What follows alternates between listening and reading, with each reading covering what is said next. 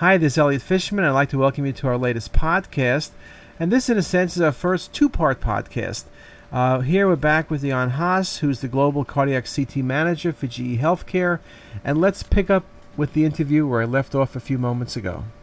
I know it's hard to predict the future. It's hard to predict literally what we're going to see in Chicago in a couple weeks. But in your mind, where do you think cardiac CT is going to go in the near future? Well, that's an interesting question, Dr. Fishman. Um, you know, where does cardi- where do you see cardiac CT in the future?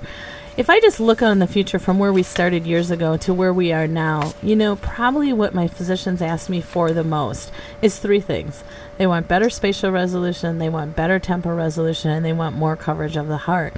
And really, that's what GE and all vendors are looking at. So I think in the next few years, you are going to see improvements.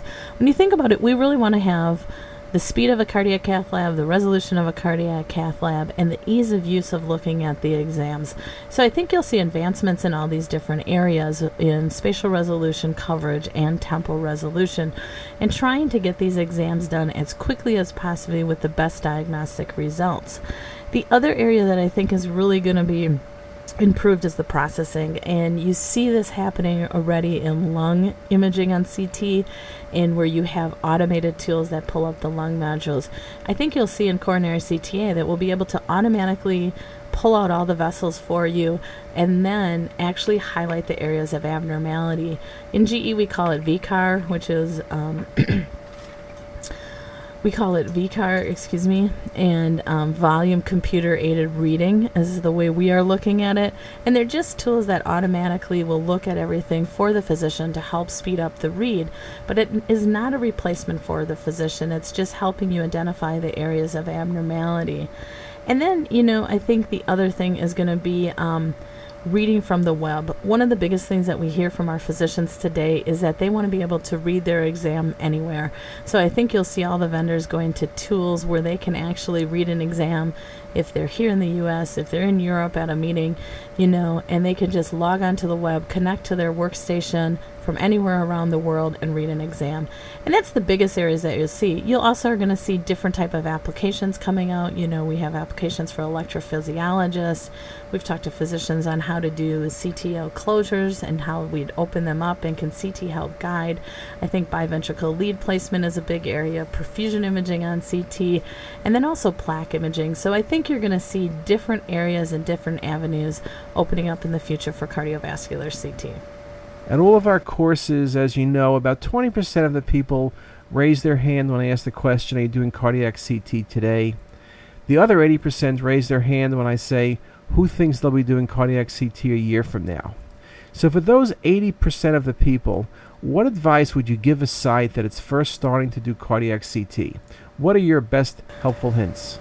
So, what would the advice be for starting a cardiac CT center? Um, I think first of all, you need to get a group of dedicated people. So, when you first doing coronary CTA, um, and depending how big of a center that you have, I think you need a dedicated physician, be it a radiologist or a cardiologist, and you need one or two technologists, depending on how big your facility is, that really learn how to do cardiac CT.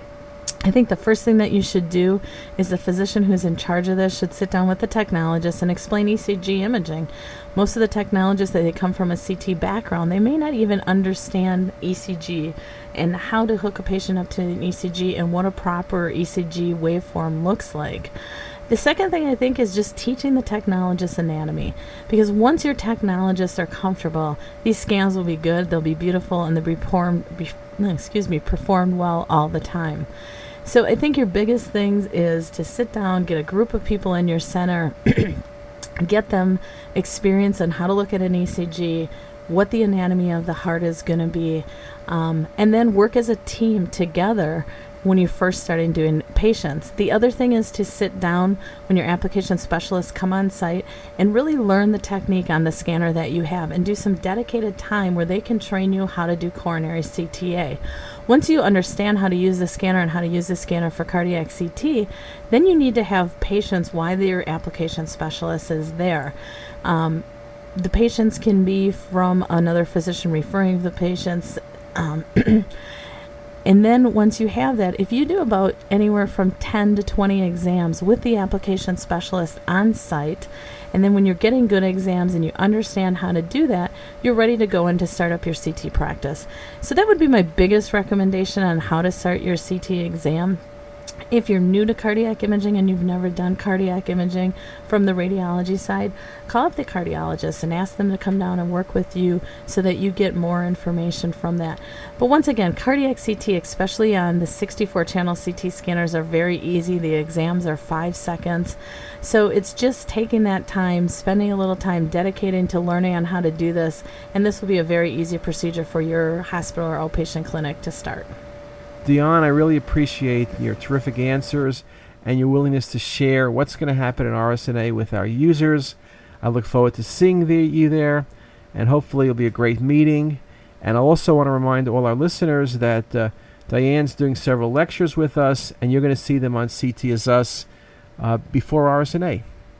So, with that, I'd like to thank Deanna for being here, and have a nice day.